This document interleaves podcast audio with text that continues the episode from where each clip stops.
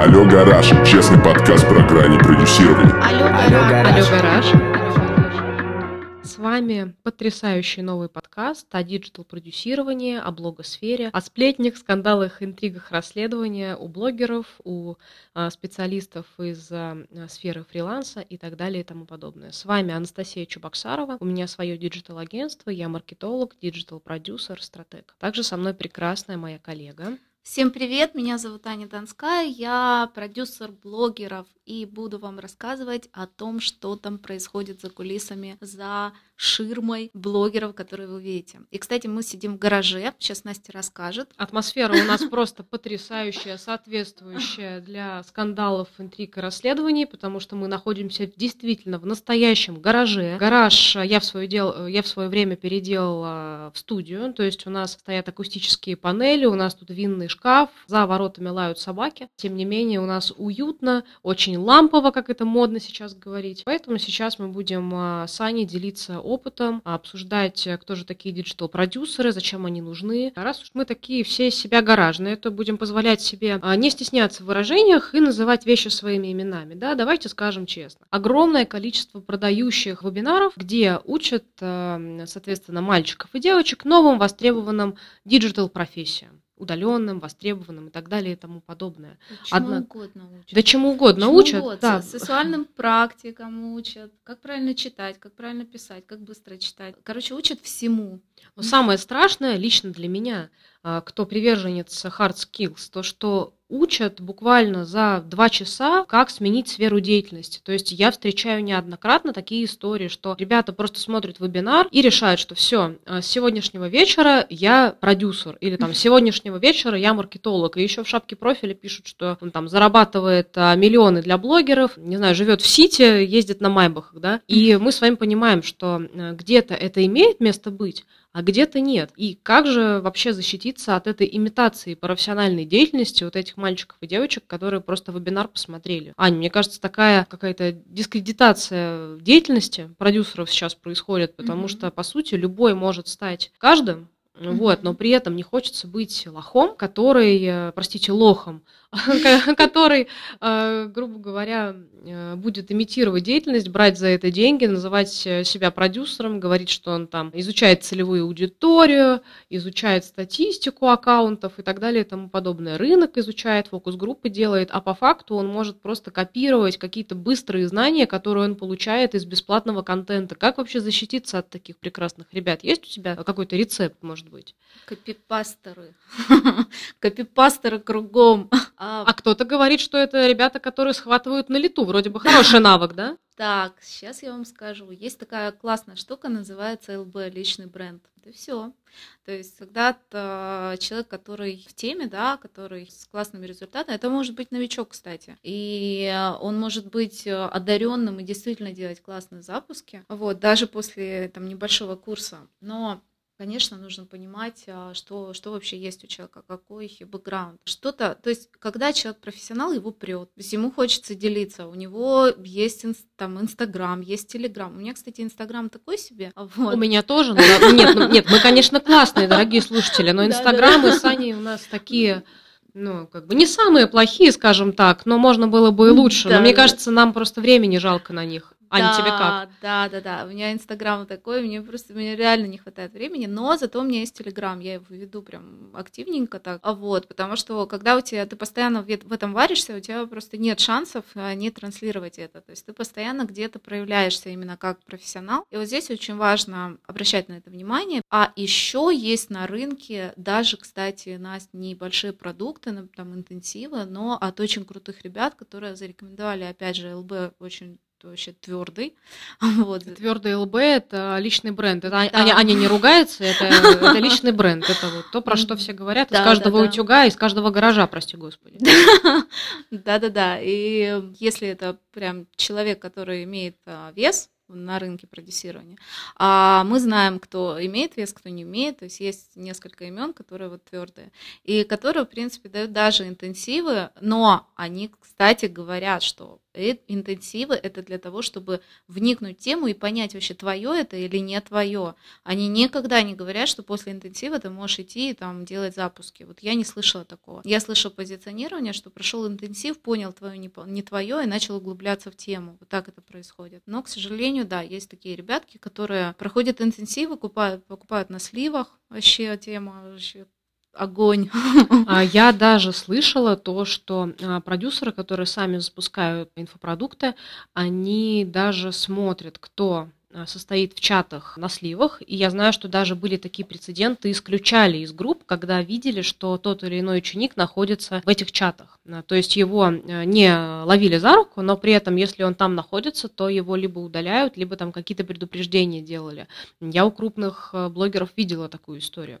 А так, я, конечно, человек простой, я всегда, если честно, спрашиваю кейсы. То есть если талант молодой, рьяный, с профессионализмом, которым хочется делиться, конечно, это здорово, это сразу видно, мне кажется, сразу глаза горят. Я всегда спрашиваю кейс. То есть у меня агентство, мы занимаемся больше комплексным SMM, комплексным маркетингом. То есть у нас есть и офлайн мероприятия, и офлайн продукция, ритейлом мы занимаемся тоже. Поэтому, конечно, у нас нет такого опыта именно по блогерским запускам. И нам всегда интересно, как это эффективно интегрировать нашим клиентам агентству, чтобы это было максимально безопасно. Я всегда кейсы спрашиваю, то есть mm-hmm. я не, смотр, не заглядываю, как правило, никому особо в глаза, потому что мне вот достаточно, достаточно стрёмно подводить своих клиентов и рекомендовать их э, ребятам, которые, грубо говоря, не обладают э, должным э, количеством кейсов, да, скажем так. Настя, да, кстати, кстати, про кейсы я хочу сказать, что я начинала как проект в другом агентстве. Это прям вообще огненная тема для получения кейсов. То есть ты заходишь э, к другому блогеру, э, к другому продюсеру, смотришь, как вообще там это все работает, как устроено, предлагаешь свои идеи. Конечно, я не призываю потребительски относиться ни в коем случае и, и не терплю к себе такого отношения, да, но когда ты начинаешь, самое лучшее, что ты можешь сделать, это пойти в найм. Даже если ты по природе, вот я по природе вообще не наемный сотрудник, но тем не менее, когда ты начинаешь а, в найме, ты понимаешь а, вообще эту кухню, как это все устроено, где плюсы, где минусы, что ты можешь в дальнейшей практике, ну, как бы использовать, да, и сделать все круто. И самое классное, что у тебя после такого сотрудничества у тебя есть кейсы. То есть э, вы поработали, вы сделали классные запуски, заработали много денег блогеру, а, себе все супер. Дальше ты принимаешь решение работать сам, вы расходитесь, и у тебя остается очень крутая вещь. Это кейс, который ты потом можешь показывать. Естественно, при взаимной договоренности с блогером и с агентством. А вот, э, либо вот я не, я не раскрываю, например, кейсы имена а, блогеров, но я говорю общий кейс, э, ну, в смысле, общий портфель своих запусков.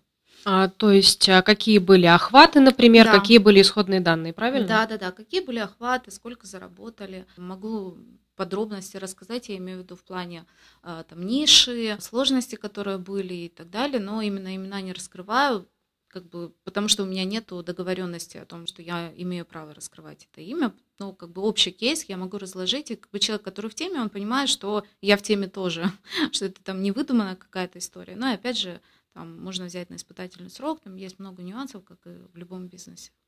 А, а как ты думаешь, в среднем какое количество лет, месяцев, дней должно пройти, чтобы человек имел, в принципе, моральное право называться digital-продюсером? Вот как ты думаешь, есть просто курсы по продюсированию, как ты правильно подметила, недельные интенсивы, а есть обучение на три года, на полтора года, на полгода. Вот как ты думаешь? В среднем, если мы берем. Если это не самородок, не талант, если это а, средней обучаемости фрилансер. Как ты думаешь, вот сколько времени ему понадобится? Слушай, Настя, мне кажется, что если делать, если, ну, короче, есть обучение классное, у которых есть система, и ты просто заходишь на это обучение, там, два месяца учишься, делаешь пошагово, и все у тебя круто. То есть ты запускаешься, и вы делаете результат с э, блогером, и все офигенно. Вот. Есть, э, блин, есть обучение, которое более э, по времени, да, больше, но там, допустим, программа, то есть все зависит от того, кто ты, где ты себя видишь. Вот э, я училась Нетологии на интернет-маркетолога. У нас было 4 месяца, но мы, блин, учили вообще все. Я когда посмотрела, думала, я никогда не буду этим заниматься. У меня было, у меня по digital продюсированию была Высшая школа экономики, там обучение полгода. А, и там действительно обучали навыкам, которые потом скорее я буду контролировать и за, Да. за другими проверять, не- Да. нежели чем сама своими ручками делать. А, В целом, наверное, это важно, чтобы понимать все процессы и грамотно делегировать. Но вот смотри, полгода, там два месяца, я встречала среди а, своих клиентов такое мнение, то что если специалист молодой и у него тупо нету большого жизненного опыта, например, ему 20 или 22 года, и он прошел, да даже если он годичное обучение прошел, то он все равно зеленый. Потому что крупные компании, я сейчас говорю про действительно уверенный малый бизнес, средний бизнес, госсектор и так далее, нету большого уровня доверия к э, молодым продюсерам, к зумерам, которые сейчас заполонили Инстаграм. Что ты думаешь по этому поводу? Ну нет и нет. Нет, нет, нет и нет, а ба- нет и нет, а Аня просто будет дальше рубить э, бабки со своими блогерами, и все у нее будет хорошо, все, все понятно. Просто секретами делиться мы не будем, и все, все, нормально. А как ты думаешь вот про молодое поколение? Ты же видишь вот этих продюсеров, которые э, 20 лет, 22 года, причем совершенно талантливые есть ребята. Вот Да, как, когда они наверно. успели это сделать? Вот как они это смогли? Слушай, это называется а, насмотренность в, в нашем деле, да? То есть у нас ее не было в свое время, как ты думаешь? У нас, у нас, а фиг знает, а что у нас было-то? Мне, если что, мне 36 лет, а Насте 20, М- Мне, мне 27, 20. приятно познакомиться. Мне, два- мне, мне 27, я не могу назвать себя ни, ни стареньким, ни маленьким, но тем не менее я понимаю, что в 20 в 22-21 Это как раз между нами и вот этими ребятами. Ну, наверное, да. Я работала тогда на минуточку в министерстве, в центральном аппарате, и мне было очень даже странно думать то, что можно быть, скажем, а, миллионером на онлайн-площадках, как сейчас я это вижу. А Мгм. сейчас это абсолютно новая норма. То есть сейчас таким ребятам в Инстаграме верят. То есть, если раньше видели вот эти тачки, сити, майбахи, да, кто, у кого что болит, да, как говорится, я уже второй раз про майбахи говорю. Вот. Если тогда это не вызывало доверия, и был вот этот кризис а, блогеров-миллионников, когда а, им всем говорили дружно «не верю». То есть это было все показуха, это съемное, съемное жилье на час, а, апартаменты в Сити, те же самые автомобили. Вот, обвиняли, уличали. А сейчас это некая новая норма, потому что ребята стали очень открыто рассказывать про свои кейсы, про свои заработки. Никто не стесняется говорить внутрянку гивов. То есть я буквально вчера видела, как наш известный артист рассказывает э, максимально подробно про гиф, который он сделал. То есть он открывает то, что да, я делаю это с целью заработка, да, у меня такая внутрянка, вот таблицы, вот номерки, вот это, вот это. Мне кажется, если бы я увидела это да даже пять лет назад, я была бы в шоке. Для меня это было бы что-то про лицемерие, а сейчас я понимаю, что это просто инструмент заработка, которым а, успешно пользуются. Мгм. Что изменилось? 100%. Ш- что изменилось вообще с тех пор тогда? С тех пор, когда они не рассказывали про Гео? Ну да, да, то есть а, просто они молча выкладывали крутые фотографии, молча выкладывали социальное доказательство, что смотрите, я пришел как-то к успеху, и как бы все. А при этом сейчас все максимально открыто, и получается, что мы видим молодых ребят, совсем молоденьких, прям буквально даже 18-летних, Мгм. а, которые не стесняются говорить, что они миллионеры, то, что у них уже такие мечты и такие доходы, о которых наши родители, ну там условно, я гипотетических родителей сейчас беру, там и мечтать не могли, что это вообще так можно было. У меня, например, И сейчас не могут. и сейчас не могут. То есть э, это вот эти установки с детства, то, что большие деньги можно там только нечестным путем, и вот это вот все. А сейчас получается, что социальные сети позволяют максимально развернуться и э, заработать практически на всем.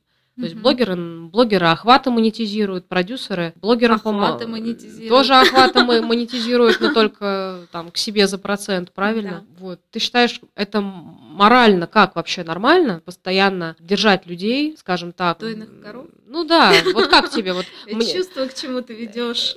вот, ну я же, хочется скандалов, интриг, которые, понимаешь, мы всем пообещали, да? То есть ты- Да-да-да-да. Вот как ты чувствуешь? Я, я бы чувствовала себя дебилом, если бы я участвовала бы в каждом гиве блогера. То есть есть блогеры, которые э, буквально раз в две недели проводят эти гивы, и каким-то образом они действительно зарабатывают, и Мгм. никто от них не уходит. Вот как, как оно вообще так? Вообще, знаешь что? Сейчас есть такая тема, называется трушность. Трушность жаргон. Вот, э, нам, старичкам, э, немножко режет ухо, но вот то, то есть э, жаргон на правду, то есть говорить правду, не использовать маски в сторис, ну, то есть быть там максимально приближенным к аудитории, говорить аудитории так, как есть. Я запускаю свой продукт, там, я запускаю гиф, там, та -та -та -та. Аудитории это нравится. А еще плачут на вебинарах некоторые, видели, да? Мы не знаем, правда, кто первый начал, мы так и не разобрались, но Ну, кто-то так все, делает. Мы тоже будем скоро плакать.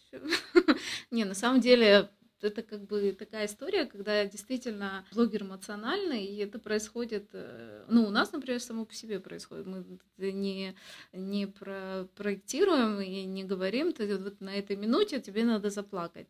Как правило, так не получается, просто где-то... А хочется, да, а планировалось. Охо- Ладно, я а- шучу. хотелось. Да, но так иногда получается, когда, особенно когда есть очень лояльная аудитория, такая, которая идет э, на контакт, пишет слезные комментарии, иногда, конечно, блогер может раз, э, расплакаться. Но Ну и не об запуск это стресс. То есть в первую Это очередь, в первую да, очередь, я думаю, стресс. что это большой стресс, кому как, как а, не тебе это не знать. Да. И блогер не выдерживает, и команда не выдерживает. Это понятно. Но аудитория, они видят и через свою призму все это анализируют и думают, это все либо шоу, либо Мгм. действительно а, блогер такой прекрасный, чувствительный, и он к нам так близок. Где вот эта грань? И вообще нормально ли блогеру это комментировать или как-то оправдываться за свое поведение? Как ты думаешь? Слушай, вообще, вообще все нормально. Э, Инстаграм это такая вообще такой мир сейчас, а, как а, мой муж говорит, 40-летний, э, сколько ему, 81 39, извините. Вот, он говорит, что Инстаграм это новый, э, новый вид телевидения, причем интерактивного телевидения, в котором ты постоянно в интерактиве с а, главными героями. Это вообще такая крутая история. То есть, когда мы по телеку постоянно видим рекламу, для нас это норм. Когда блогер запускает какие-то монетизации, это тоже норм. То есть он вкладывает вообще дофигища сил, энергии. Вот ты, ты правильно говоришь, это постоянно стресс, потому что любая работа, особенно блогер, который постоянно на виду, который не имеет никакого права, ни морального, ни физического отказаться от проекта. То есть а, у него есть продюсер злой, с которым у него жесткие контракты, я имею в виду жесткие в плане там сроков и так далее. То есть мы же все прописываем, все. То есть нельзя отойти, нельзя сказать, я не, не в ресурсе, я сейчас так не сделаю, сделаю там через месяц. Этого, это нельзя, потому что штрафы. И э, на самом деле блогер это такая же, да не такая же, ну, ну да, можно сказать, это актер. То есть вот, вот приблизительно там же. И, короче, вот так вот. Опять мысль потеряла. Это, это нормально. Сейчас я, под- это сейчас я подхвачу. Мы можем много на эту тему разговаривать. Я наблюдала такое явление. То, что блогер старается, вводит какую-то свою новую сюжетную линию в рамках выполнения своей, своей нормы по драматургии в сутки. И его подписчики сразу, сразу задают ему вопрос. Это был сейчас прогрев? Сейчас прогрев будет? Ты сейчас что-то продавать будешь? То есть все уже настолько привыкли то, что а, есть слово прогрев, есть Мгм. слово запуск, то есть это уже не секрет, это уже а, не какие-то суперпрофессионализмы, это уже язык нормы а, в Инстаграме. И э, я часто вижу, что блогер просто начинает что-то рассказывать про свою жизнь, и ему говорят, ну все, сейчас, короче, будет прогрев, сейчас он будет нам что-то продавать и так далее. Это вроде бы и про доверие, а вроде бы и нет. То есть здесь вот такая история, как не перекормить свою аудиторию продажами. Вот как часто можно запуски делать, кстати, Ань? Каждый месяц плохо, наверное, будет, да? Да, э, смотри, какой запуск. То есть ты можешь, э, ты можешь делать раз в 4 месяца, а можешь э, делать каждый месяц, если у тебя какой-то продукт, например, там, ну не знаю, марафон. Вот э, я, например, сейчас против а, вообще бесплатных каких-то вот этих тем, типа марафонов, там интенсивов, знаешь, что это все бесплатно эти штуки. Настя улыбается, скажет, а я так делаю постоянно. Нет, на самом деле я просто считаю, что можно сделать его максимально там полезным, что-то туда добавить, какие-то такие темы, которые прям будут немножко больше усилий в это вложить, сделать его там условно бесплатным, пусть там 100 рублей, 200 рублей, 300 рублей, неважно, но чтобы человек заплатил те деньги, которые в принципе ему не жалко, но при этом, чтобы он по-другому уже к этому продукту подходил. То есть не, не просто там подписался в Телеграме и выключил звук, и все там ушел в туман, потому что он уже не видит никакие уведомления, а чтобы он именно был вовлечен и если заходил, то получал какую-то пользу. Вот. А опять к чему я? И не помню. С вами Аня, которая постоянно уходит от темы. Это нормально. Это нормально, особенно в нашей не- нерегламентированной э, Да. сфере и теме. Это Да. абсолютно нормально. Что хотелось бы еще сказать? Я думаю, что в целом люди не дураки и понимают то, Мгм. что блогеры зарабатывают на своей аудитории. Точно, это же я об этом должна была ответить. Да, но, но все-таки, все-таки нельзя же постоянно искренне желать, наверное, дать, Заработать? э, дать суперпродукт своей аудитории. Вот я не верю, то- вот я не А. верю, что все блогеры искренне вот прям вот хотят суперпользы для подписчиков. А мы же все видим, и подписчики все видят. То есть, когда вот эта искренность сводится к минимуму, получается, что доверие падает. Если еще и запуски делать постоянно, то охваты просто выгорят. Тогда получается больше бюджет на продвижение нужен, правильно? Если частые запуски. Правильно у меня Слушай, логика по блогерам? А, слушай, продвижение всегда нужно, вообще всегда, потому что аудитория, аудитория, мне просто Настя постоянно к микрофону, то есть поближе Правильно двигает. Вот видишь, а потом я теряю мысль. Я о чем сейчас вообще? Да ни о чем. Давай поговорим о ну подожди, я погоде. хочу ответить. Так, выгорает, да, выгорает, выгорает. А, вот, продвижение. Так вот, продвижение нужно всегда, потому что аудитория всегда будет отписываться, особенно у крупных блогеров. Нет таких ребят, которые, потому что сегодня она родила ребенка, и ей, ну, я сейчас образ подписчика говорю, да, сегодня подписчик родил ребенка, ну, в смысле подписчица, родила ребенка, ей интересно стали мамские блоги, она там подписалась на э, там, не знаю, Левду, кто там у нас еще мамочки, да? Лерчик. Мгм. Да, да. Лерчик, подписалась, Левда, да, и там следит, как они там, на Соню Стужук подписалась, следит, как это они там, значит, делают, ставят прививки, не ставят, вос- как они воспитывают, не воспитывают детей. Потом у нее ребенок подрос, она такая сидит, блин, мне нужна самореализация. Она начинает искать там, кто о фрилансе, да, и там у нее фокус смещается, она уже этих забрасывает блогеров, переходит на других. Это так аудитория, это вообще нормальное поведение аудитории в Инстаграм. Это может быть э, вообще, ну не знаю, там двух недель подписалась, сначала интересно, потом смотрит, а как бы ничего там и не, не происходит, знаешь, у блогера там интересно, нафиг, вышел, вышел подписался на друг, ну в смысле, отписался, подписался на другого, следит за другим. Поэтому продвижение нужно всегда. И запуски. Я вообще против того, чтобы к запускам относились как к инструменту заработка.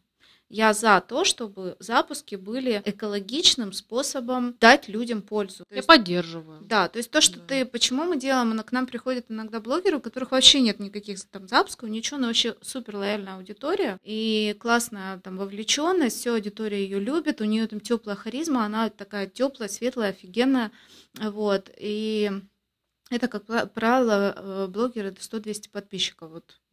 Они еще 100-200 100-200 тысяч? да, да, да, да. 100-200 тысяч подписчиков. Они еще не на уровне там блогеров-миллионников, которым как бы уже, ну, как сказать, они относятся к аудитории как к текучке больше, но они еще не на том уровне, когда у них еще нет авторитета, когда они малыши, да. Так вот, что мы делаем? Мы придумываем продукт под то, что реально она, то есть о чем она, в чем она компетентна, что она может. Если это воспитание, и у нее есть какой-то бэкграунд, ну типа там, не знаю, а, педагогическое образование или еще что-то. Ну, то есть какое-то должен быть а, подтверждение того, что она компетентна в этом, помимо того, что своих-то воспитывает. То есть ты следишь, чтобы твои подопечные не врали. Правильно? Правильно? Так, врали. Не... Нет, ты знаешь что? Здесь больше не врали. Ну да, то есть не врали аудитории, конечно. Вот, я про это и говорю. Конечно, то есть э, важно экологично. То есть что такое экологичный запуск? Когда ты э, есть такое понятие, кстати, сейчас будет минутка рекламы. Мы готовы. Да, Маша Афонина позиционирует блогеров, с которыми работают продюсеры, как блогер-эксперт, блогер-эксперт. То есть это человек, у которого есть экспертность в чем-то. То есть это не просто блогер, который, ну, который там Вайнер, например. Хотя и у Вайнеров есть экспертность, например, в создании там вирусного контента, да. Вот. И в первую очередь это, это вот эксперты, у которых есть экспертность, которые, аудитория, которым пишет и просит подсказать, и показать, научить э, чему-то, да, вот. Вот с такими мы работаем. Ребята, которые приходят и говорят, я хочу заработать, мы начинаем разговаривать. То есть на самом ли деле твое желание заработать, это очень важно, потому что если да, это если прям, вот я, вот, я просто хочу заработать, мне как бы на все плевать. а мы отказываем. То есть нам пофигу на охват и на все. Ну, это ты такая молодец, ты отказываешь. Но ведь же всегда есть конкуренты, которые подхватят, Конечно. как коршуны, сразу налетят. Конечно. Конечно, есть и берут и запускают, но это уже такое дело. Вообще, как если с точки зрения подписчика, что делать, да? Есть такое понятие, знаешь, почему мы верим блогерам? Потому что когда блогер рекомендует, у нас отключается а, аналитическое мышление. Вот это да. И ты сейчас это прикалываешься? Я сама не определилась, я просто вот думаю, вот я смотрю а, с учетом своей профдеформации на этих блогеров и думаю, блин, а хочу я у них это купить или нет. Хотя недавно я у одного миллионника все-таки купила один продукт. Не будем говорить какой. Не будем, нет, не будем. Нет, ну там все хорошо, кстати, было. Да, да, то есть Да. важно тоже понимать, что блогер не всегда плохой преподаватель. Очень, очень большой процент блогеров, которые именно, они твердые эксперты в чем-то, да, они могут быть эксперты по стилю, они могут быть эксперты по блогингу. И сейчас Настя мне показывает закругляться, говорит, все, хватит трындеть, иди, иди, алло, гараж, вали отсюда. Да, в общем, Настя передает трубку. А, да, такая у нас красивая здесь трубка в гараже. На самом деле мы можем очень долго про это, про все разговаривать. Хотелось бы даже немножко подытожить то, что, наверное, все-таки хорошие digital-продюсеры, будь они в лагере Ани а, с блогерами, будь они в лагере моем, а, где у меня компании, фирмы, эксперты и а, какие-то корпорации интересны, все равно мы должны, получается, быть некими моралистами и устраивать некий фильтр, потому что, по сути, мы несем, мы несем ответственность за тот контент, который мы производим. И хотелось бы аудиторию, которая на стороне потребления, как потребитель, чтобы действительно продукты были хорошие, чтобы их меньше обманывали. По крайней мере, вот Аня точно так старается делать. Да, кстати, я хочу сказать сейчас, это я быстро. Да ради- я, я не буду штрафовать тебя, как ты своих блогеров штрафуешь. Ребят, развивайте критическое мышление. Не каждый продюсер классный. Не тот человек, который в шапке профиля пишет, что он продюсер, э, реально может оказать экологичную поддержку и профессиональную какую-то деятельность осуществить. Поэтому потребляйте полезный контент, смотрите полезных профессиональных блогеров, даже если они очень часто делают э, Запуски. запуски. Да, это не всегда плохо, как сказала Аня. Вот. Поэтому Конечно. Это абсолютно нормально. Главное, следите то, что вы читаете, что вы смотрите, то, что вы потребляете, и будет вам счастье. А с вами был первый пилотный выпуск подкаст-шоу Алло, гараж. С вами была Настя Чубаксарова. Аня Донская, и очень просим вас давать обратную связь на этот подкаст. Нам очень важно, как вы нас видите, что понравилось, что не понравилось. Пишите комментарии, ждем вашей обратной связи. Пока-пока. Возможно, мы даже сделаем для вас какое-то расследование. Под запрос, конечно. Пока-пока, ребят.